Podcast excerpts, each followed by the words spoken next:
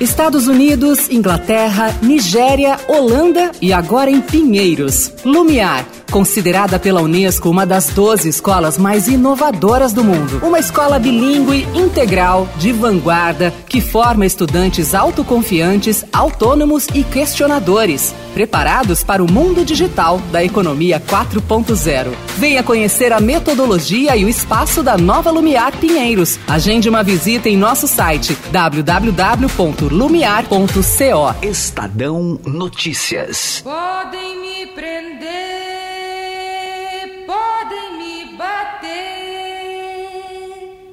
Podem até deixar-me sem comer, que eu não mudo de opinião. Em mais uma frase polêmica, o membro da família Bolsonaro defendeu a volta de um mecanismo utilizado na época do regime militar para suprimir direitos da sociedade. Em entrevista à jornalista Leda Nagli, o deputado federal Eduardo Bolsonaro conhecido como 03, citou o AI-5 como forma de reprimir manifestações de rua como as que ocorrem no Chile. Vai chegar um momento em que a situação vai ser igual ao final dos anos 60 no Brasil, quando sequestravam aeronaves, quando executavam-se e sequestravam-se grandes autoridades. Se a esquerda radicalizar esse ponto, a gente vai precisar ter uma resposta. E uma resposta ela pode ser via um novo AI-5, pode ser via uma legislação aprovada através de um plebiscito, como ocorreu na Itália.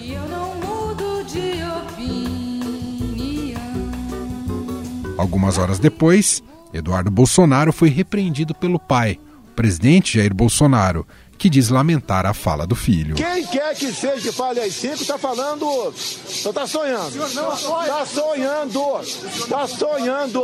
Não, não quero nem ver notícia nesse sentido aí. Se ele falou isso que eu não estou sabendo, lamento, lamento muito.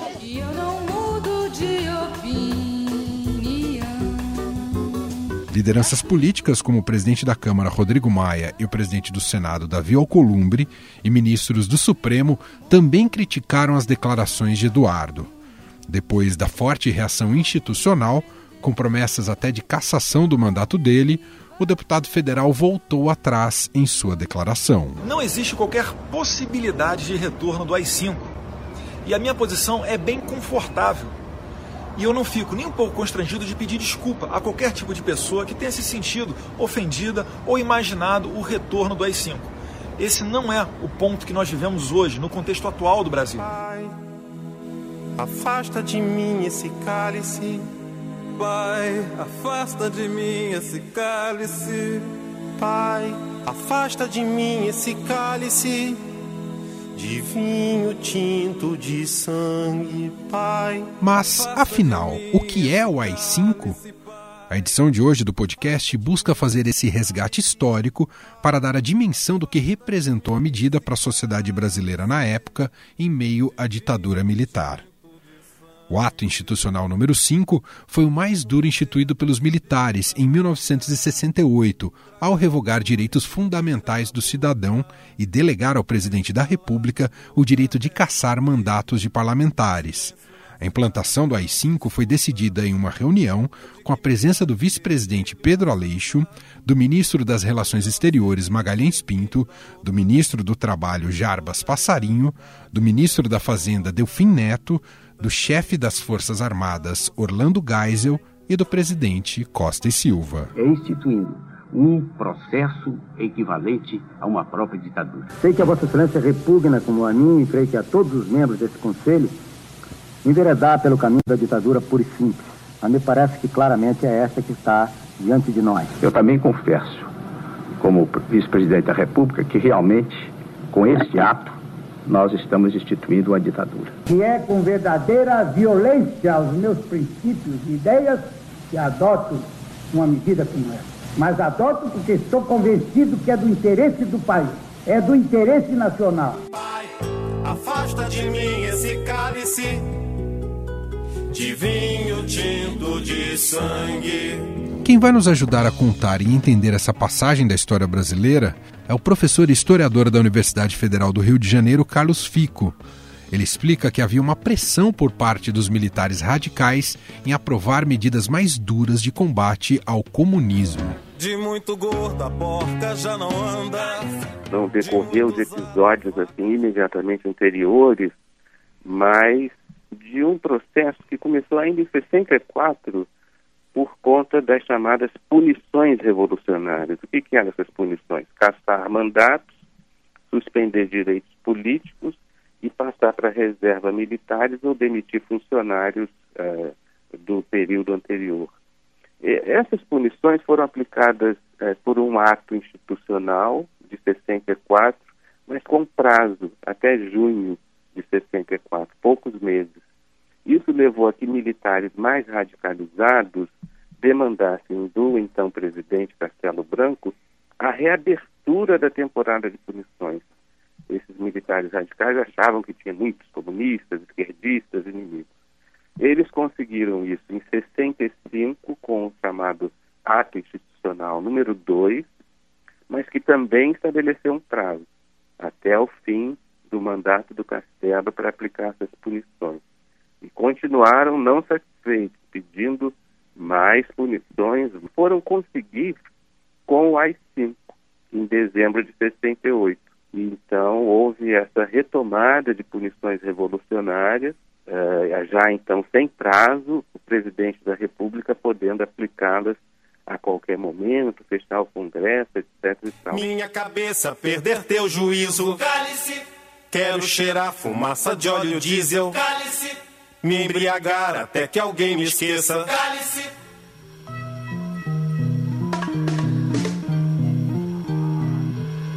promulgação do AI-5 foi acelerada por causa do aumento dos protestos estudantis em 1968 contra a ditadura. Mas o ato institucional número 5, ele já estava decidido havia muito tempo, inclusive meses antes, o então chefe do Serviço Nacional de Informações, SNI, que era o general Médici, que também viria a ser presidente da República, ele já havia levado ao presidente Costa Silva um, uma proposta de ato institucional, porque, como todo mundo talvez saiba, em 1968 houve muitas manifestações estudantis a partir da, do assassinato de um estudante, o Edson Luiz, e, portanto, havia um clima assim, de protestos, de passeatas.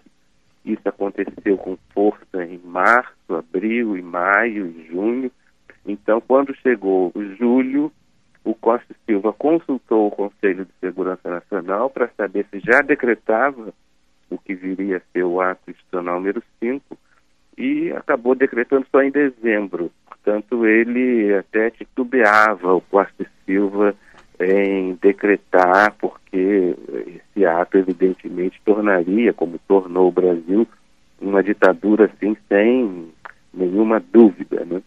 É. Mas há todo esse processo ao longo do ano de 68 que passa fortemente pelos protestos estudantis no primeiro momento e depois também por uma série de eventos que foram inclusive provocações que os militares faziam para justificar a decretação do ato.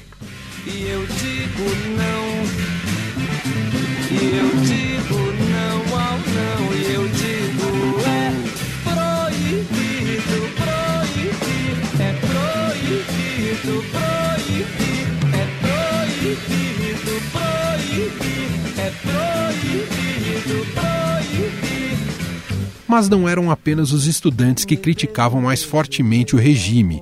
Artistas reclamavam publicamente da ditadura, como nesta fala da atriz Fernanda Montenegro. Dia a dia, determinados problemas com a censura vêm se, vêm se uh, vamos dizer, vem, vem tomando um caráter de, de, de maior dificuldade para um diálogo.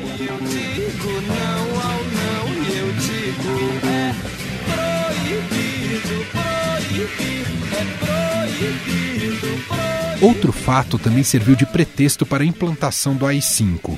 O Congresso Nacional se recusou a licenciar o deputado federal Márcio Moreira Alves, do MDB, crítico ferrenho das Forças Armadas. Em uma de suas falas, o parlamentar pediu que os brasileiros não participassem do desfile de 7 de setembro e sugeriu que as esposas de militares não fizessem sexo com eles. Que cada um boicote esse desfile. Esse boicote pode passar também, sempre falando de mulheres, As moças. Aquelas que dançam com cadetes e namoram jovens oficiais. Seria preciso fazer hoje no Brasil com que as mulheres de 1968 repetissem as paulistas da Guerra dos Emboabas e recusassem a entrada à porta de sua casa aqueles que vilipendiam a nação. Recusassem a aceitar aqueles que silenciam e, portanto, se acompliciam.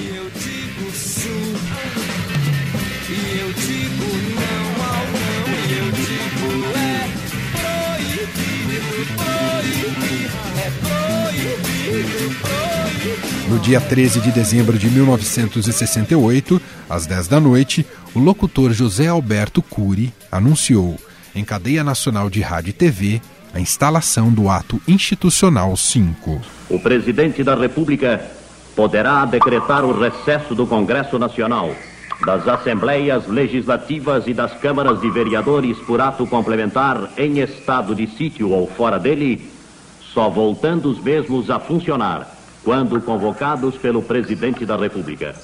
No interesse nacional, poderá decretar a intervenção nos estados e municípios sem as limitações previstas na Constituição.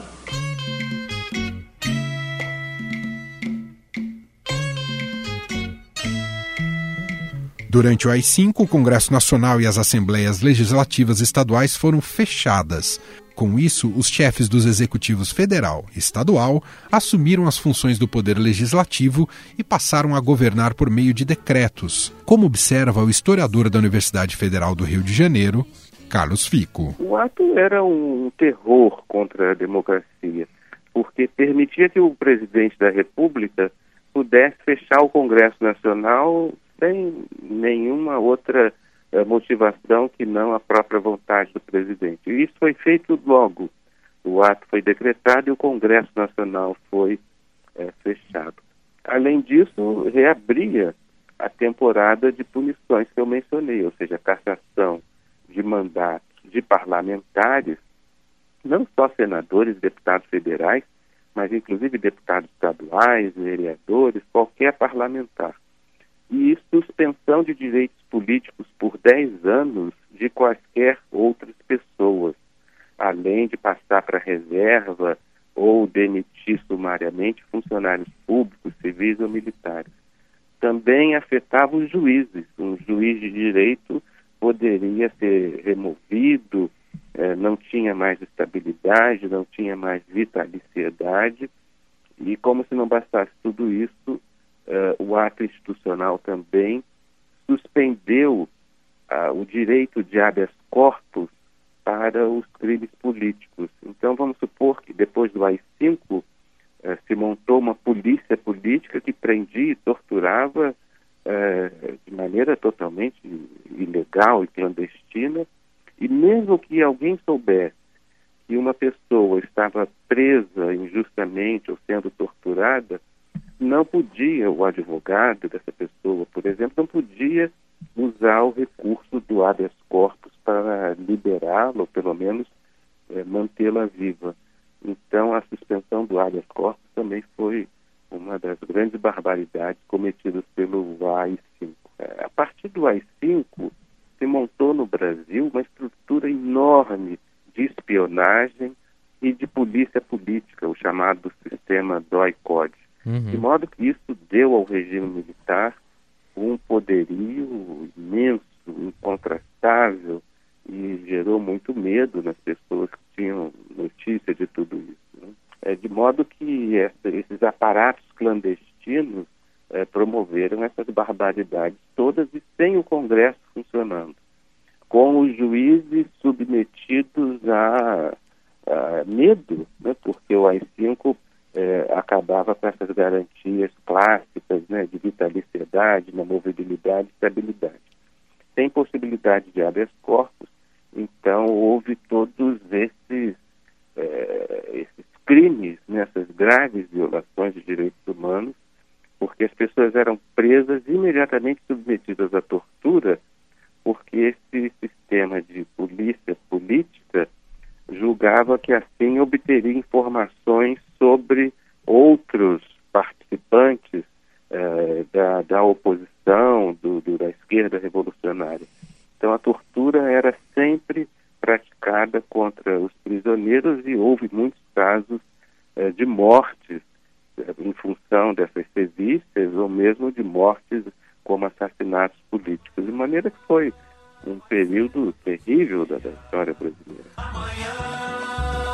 vai ser outro dia.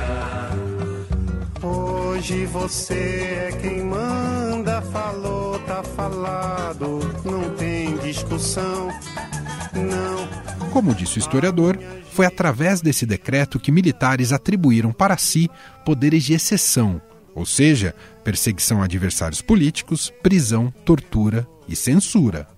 O próprio Estadão acabou sentindo os efeitos do AI-5, como conta o coordenador do acervo do Estadão, Edmundo Leite. O Estadão talvez foi uma das primeiras vítimas do AI-5, o ato institucional número 5, porque antes mesmo da reunião que decidiu pela promulgação do ato, o Estadão foi apreendido né, na sexta-feira, na sua edição de 13 de dezembro de 1968, por causa do editorial Instituição em Frangalhos, escrito pelo Júlio Mesquita Filho. Não era assinado o editorial, mas foi escrito por ele, criticando a posição do governo militar naqueles dias diante da crise que estava acontecendo. Então o jornal ainda o ato nem existia, ia ser feita a reunião para que decidiria o AI-5 e o Estadão já foi apreendido naquele dia. Né? O exército foi para a porta do jornal, impedir a circulação do jornal, que já tinha 100 mil exemplares impressos, alguns já tinham sido distribuídos para outras capitais e para o interior.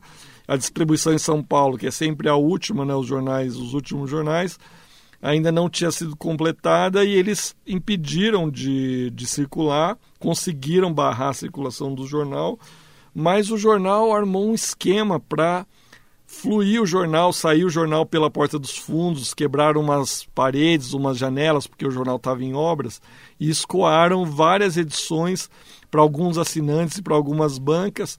E lendo aqui no site do Acervo Estadão, onde tem todas as edições do Estadão desde 4 de janeiro de 1875, a gente estava olhando agora que, que o general, um general do Exército que ordenou a essa apreensão do jornal, ele foi pessoalmente lá na, na porta do jornal e tirava jornal até dos meninos, né, dos jornaleiros, né, que era uma prática comum meninos venderem jornal, tirar o jornal para impedir a circulação do jornal por causa do editorial Instituição em Frangalhos. Apesar de você amanhã de ser outro dia.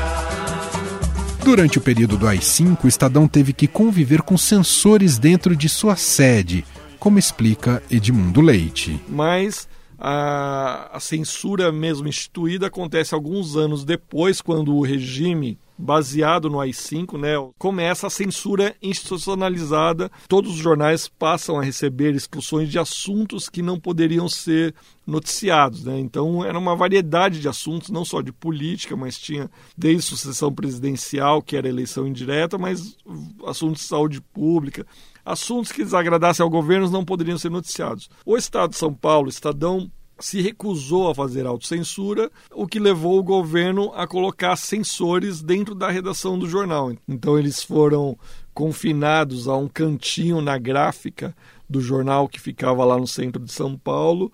Eles eram funcionários da Justiça Federal, do, do governo federal, liam o jornal linha por linha de tudo que estava escrito e decidiu que não pode sair. Então, lá no Acervo Estadão, né, que aqui é o arquivo do jornal, a gente tem todas as edições censuradas com os riscos dos censores, eles riscando às vezes um trecho, uma frase ou às vezes o artigo inteiro. Então foram três anos de censura, de agosto de 72 a janeiro de 1975, diariamente funcionários do governo federal, censores, iam ao jornal para ler o jornal antecipadamente e proibir que isso fosse publicado.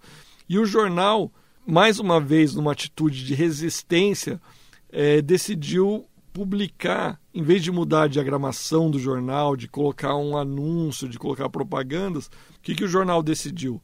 Publicar os poemas de Camões, os Lusíadas de Camões, no lugar das notícias proibidas. Né? Então, era uma espécie de denúncia, porque com o tempo as pessoas, depois do primeiro estranhamento, começaram a se perguntar por que, que um poema de Camões está aqui fazendo na capa do jornal ou na página de política do jornal.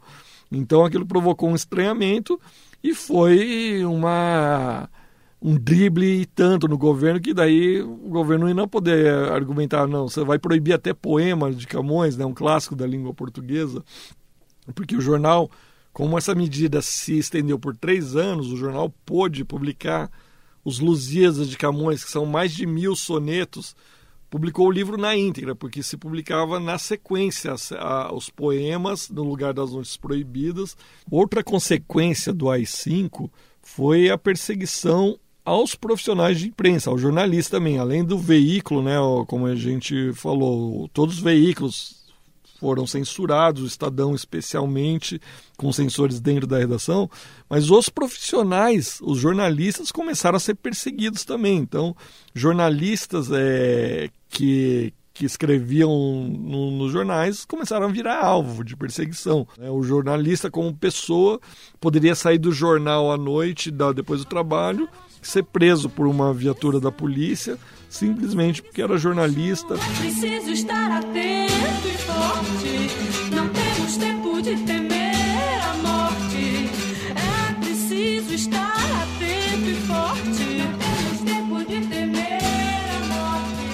Estima-se que neste período cerca de 20 mil pessoas foram torturadas, aproximadamente 400 mortas, 7 mil exilados e 800 presos políticos, segundo os dados da Secretaria de Direitos Humanos da Presidência da República, publicado em 2010. O ato institucional número 5 foi extinto em 13 de outubro de 1978 pelo presidente Ernesto Geisel. Foi o início da abertura política e a característica essencial eh, se traduziu desde logo pela liberdade de imprensa, pela abolição da censura. No entanto, o historiador da Universidade Federal do Rio de Janeiro, Carlos Fico, afirma que não houve afrouxamento com o fim do AI-5. E desde o início do seu governo, em 74, ele foi implementando medidas eh, processuais de liberalização do regime, porque ele viu que aquilo não poderia continuar ad eterno, por um lado, não poderia continuar para sempre, mas, por outro lado, a saída dos militares de cena ele planejou de maneira muito paulatina para que não houvesse o que eles chamavam de revanchismo, ou seja, para que esses militares que praticaram essas violações não fossem é, julgados e punidos. Então ele foi fazendo aos poucos. Uma primeira coisa, por exemplo, foi o abrandamento da censura, já desde 74.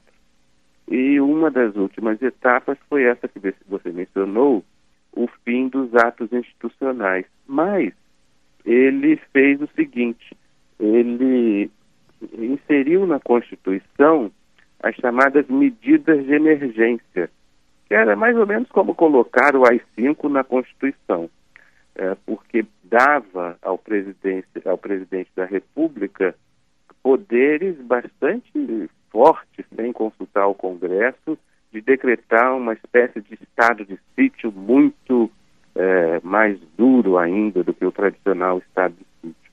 Então, o presidente Geisel, ele, para a gente dizer assim, resumidamente, ele é, terminou com o AI-5, mas no seu lugar incluiu na Constituição o chamado estado de emergência e medidas de emergência que eram muito autoritários, muito duros. Né? Chacrinha continua balançando a pança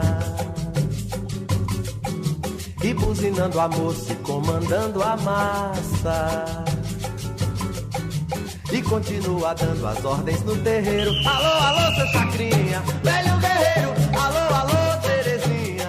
Nos 21 anos de ditadura, iniciados em 1964, foram emitidos 17 atos institucionais o AI-5 é considerado o mais radical deles.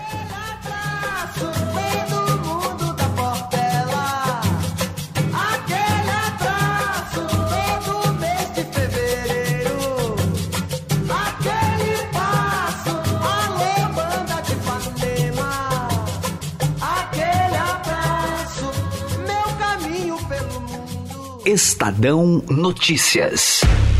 Em 2001, quando fundamos a XP Investimentos, a economia não ia bem. Tivemos até que vender o carro para não fechar a empresa. Com muito trabalho, agora somos uma das maiores instituições financeiras do país. É, aquele carro ainda vai levar a gente muito longe. Para os que acreditam no impossível, nós somos a XP Investimentos. Acredite, xp.com.br. Estadão Notícias. Estadão Notícias desta sexta-feira vai ficando por aqui. Contou com a apresentação minha, Emanuel Bonfim, produção de Gustavo Lopes e Matheus de Oliveira. O diretor de jornalismo do Grupo Estado é João Fábio Caminoto. Para mandar o seu e-mail para a gente, podcast@estadão.com. Um abraço para você, um excelente fim de semana e até mais. Estadão Notícias.